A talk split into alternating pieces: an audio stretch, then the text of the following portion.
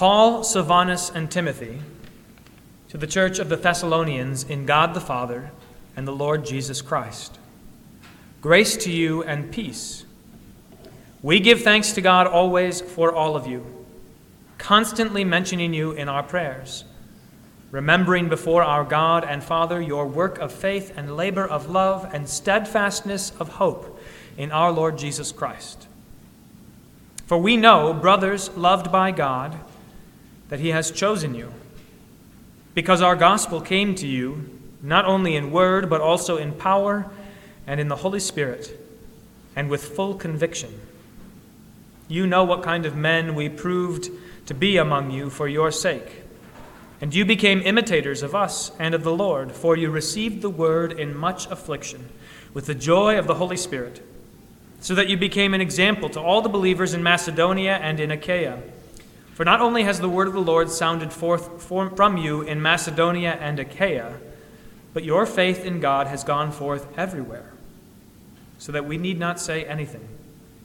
For they themselves report concerning us the kind of reception we had among you, and how you turned to God from idols to serve the living and true God, and to wait for his Son from heaven, whom he raised from the dead, Jesus, who delivers us from the wrath to come. O Lord, have mercy on us. Thanks be to God. In the name of the Father, and of the Son, and of the Holy Spirit. Amen. Listen to what Jesus says in Mark chapter 4, a parable that Jesus tells. Jesus said, The kingdom of God is as if a man should scatter seed on the ground. He sleeps and rises night and day, and the seed sprouts and grows, he knows not how. The earth produces by itself first the blade, then the ear, then the full grain in the ear. But when the grain is ripe, at once he puts in the sickle, because the harvest has come. You know how common it is in the Gospels for Jesus to compare the kingdom of God to agriculture, to growing something from the ground, to planting, to harvesting, to waiting for something to produce fruit. It's one of his favorite images. It's one of the images that would have made most sense to the people of Israel in that part of the Middle East, where growing crops and raising livestock was an important part of their livelihood. Jesus is usually, the Son of God is usually the one who is sowing the seed. So Jesus tells that parable of the sower who casts seed on the road and on the rocky soil and among the thorns and in the good soil. And Jesus explains, the Son of God, that's the one. I am the one who sows the seed. But it's important to observe that the way that Jesus sows the seed especially after he has ascended into heaven, is by sending his apostles to preach that same word, which is what Paul did on his missionary journeys throughout the entire area of uh, Jerusalem and Galilee and into uh, the minor, Asia Minor and all the way into Europe. Paul was an apostle scattering the seed on behalf of Jesus. And one of the things that you notice about all the parables about sowing seeds, especially this one, the kingdom of God is as if a man should scatter seed on the ground. He sleeps and rises night and day, and the seed sprouts and grows. He knows not how. The thing to observe is that the one who is casting the seed has very little control over what happens to it. He throws it out there and then hopes, prays that something will come of it. He hopes that the weather will be good, that there'll be sunshine when it's needed and rain when it's needed. He hopes, but he can't make that seed grow. He can't convince it to grow It depends on something else entirely. This is what makes being an apostle, like Paul, really kind of an, a tenuous job. He's supposed to go and spread God's word on God's behalf, but he has no control whatsoever over the outcome. He can try as hard as he wants. He can work harder and harder and harder, but that doesn't mean that there's going to be more fruit. He can really furrow his brow and dig in his plow and do all of the things that he knows he's supposed to do, but the harder he works is no guarantee of an outcome. In fact, Jesus himself, when he sends out his disciples, warns them that they're going out as sheep among wolves because they don't know whether the people they are sent to will hear God's word gladly or that they will reject it, whether the peace that they bring from Jesus will be received or tossed away. St. Paul didn't know how people would receive his message. In fact, he met all kinds of resistance along the way. So just before he comes to Thessalonica, the city that he's writing this letter to, he was in Philippi. And in Philippi, he and Silas spent some time in prison because they were rejected by the people there.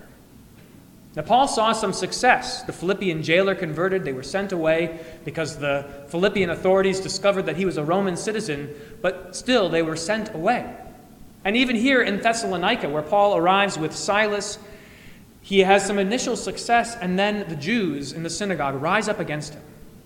And he's driven away. He has to go to a different town, the town of Berea, which he praises because they, at least, are willing to test what he says against the scriptures. He knows what it is to meet resistance. He knows what it is to scatter the seed and to watch nothing come up from the ground whatsoever. He knows that he has no, no responsibility, no control over what happens to that seed. That he is like a sheep among wolves, and that that might be the end of his life, his next stop. At the same time, it may also be that he arrives in a place and he preaches God's word and it produces fruit in abundance. He doesn't know, he doesn't get to decide. It's unlike any other occupation. right? If, he, if Paul is working as a tent maker, which he did, he just has to work harder to make more tents. But working harder for Paul is no guarantee that there will be more Christians because it is God who makes Christians. Now, to the world, being an apostle seems like a completely foolish kind of a venture. It's not even really like taking a risk, like being an entrepreneur and starting a company, not knowing what might come, but that if you really put in a lot of grit and effort, something will make it will come out of it, and you'll have learned some lessons along the way. There's really no sense of that in being an apostle. It seems like a gamble. You're just tossing the dice. Who knows how it will turn out? There are no guarantees. That's how the world thinks about apostles. That's how our flesh tends to think of it. And that's good. It's good to recognize that there are no guarantees in the work of an apostle, in his efforts, in what he says or does, because it is God who makes the guarantee. So, this is what gives Paul confidence to do his work. It's God who provides the guarantee. It's God whose word, whether or not people receive it, whose word is true whose word was proven true on the cross when Jesus died to forgive the sins of the world. If that word is true, it doesn't matter. Whether anyone receives it, it still needs to sound out. And that word, God promises, will not return void. So even if Paul doesn't get to see the outcome that he wants, he wants the entire city of Thessalonica to convert. But even if he doesn't get to see that, he knows that the word has not returned empty, that God has used it for his glory even when that means that it is a word of judgment against sinners, even when that means that word results in closed ears and closed doors and being driven away, Paul knows that God is getting done the work that he wants to get done. And above all else, Paul knows this this guarantee that Jesus' sheep do hear his voice. So when Paul arrives in a town like Thessalonica and he preaches God's word, he is sure that whoever among those people are God's elect, whoever among those people are the sheep of Jesus, they will hear and they will follow. And that is what gives him confidence to carry on. And that is a beautiful thing because that's exactly what his hearers need. They don't need Paul to come in confident in his own abilities, thinking that he's going to be eloquent or he's going to make a pitch or an argument that they will believe. He doesn't, they don't need any of that. They need the cross of Jesus, the truth of God's word the promise that His word is effective, that it does what it says, and that for those who are called, who are chosen by God, there is salvation in that word. This is an important lesson for you and for me as hearers of God's word. Anyone who peddles anything other than this truth, that God's word is salvation for us, that in the cross of Jesus is forgiveness of sins, anyone who peddles anything else is a liar is peddling himself and not God's word, getting in the way, in fact, of that sowing of the seed, sowing something else, something which cannot ever grow or produce fruit. This is why we come to church. Not to hear one man's opinion, not to hear one man's voice, but to hear God's word. That's why you come to church. Which is why, no matter who's in the pulpit, no matter who's speaking, no matter whether you like his personality, whether you like the way he looks or the way he sounds, no matter what it is, it doesn't matter so long as he's preaching God's word. That's what matters. Because that is what produces fruit.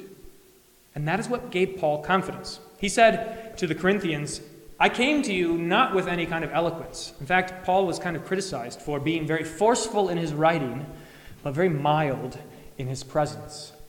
He uh, seemed to talk a big talk when he wrote letters, but was a mild mannered guy when he was present. Paul says it doesn't matter whether I'm writing to you with boldness or speaking to you quietly and softly, so long as you hear God's word. That's what matters. And when it comes to the Thessalonians, Paul has a beautiful opportunity because the Thessalonians, unlike some other congregations, not only heard God's word, but kept it.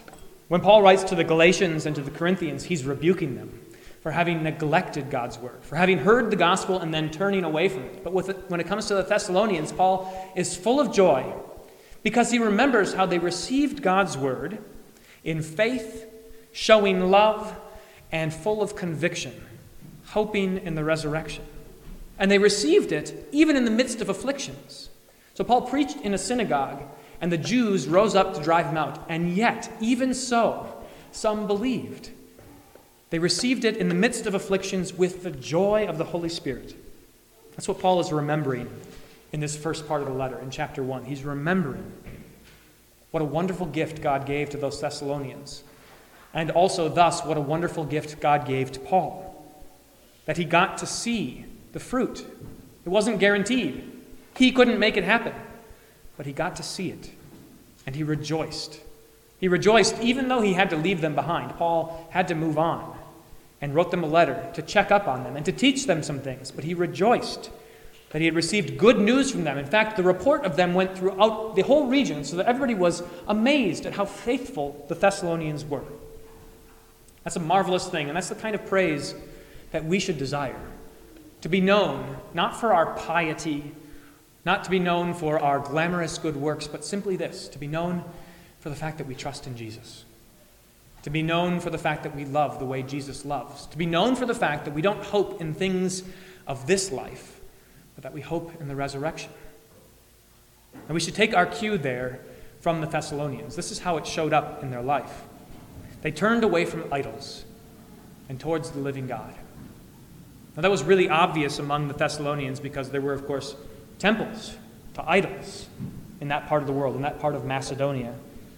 It's not so in our world. You can't say that you turned away from idols, that is, you stopped going and worshiping in some pagan temple before you became a Christian.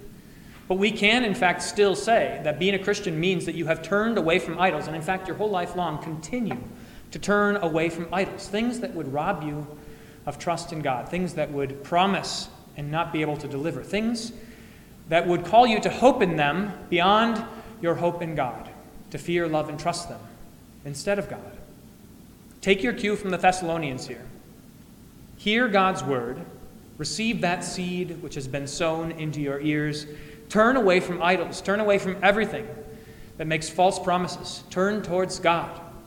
Fear, love, and trust in Him above all things. And as Paul finishes this section, this is how he wants us to live our lives, the way the Thessalonians are living theirs, hoping and waiting for the return of Jesus, not for anything else, not for things temporary and fleeting, but waiting for that, waiting for our redemption, which is drawing near.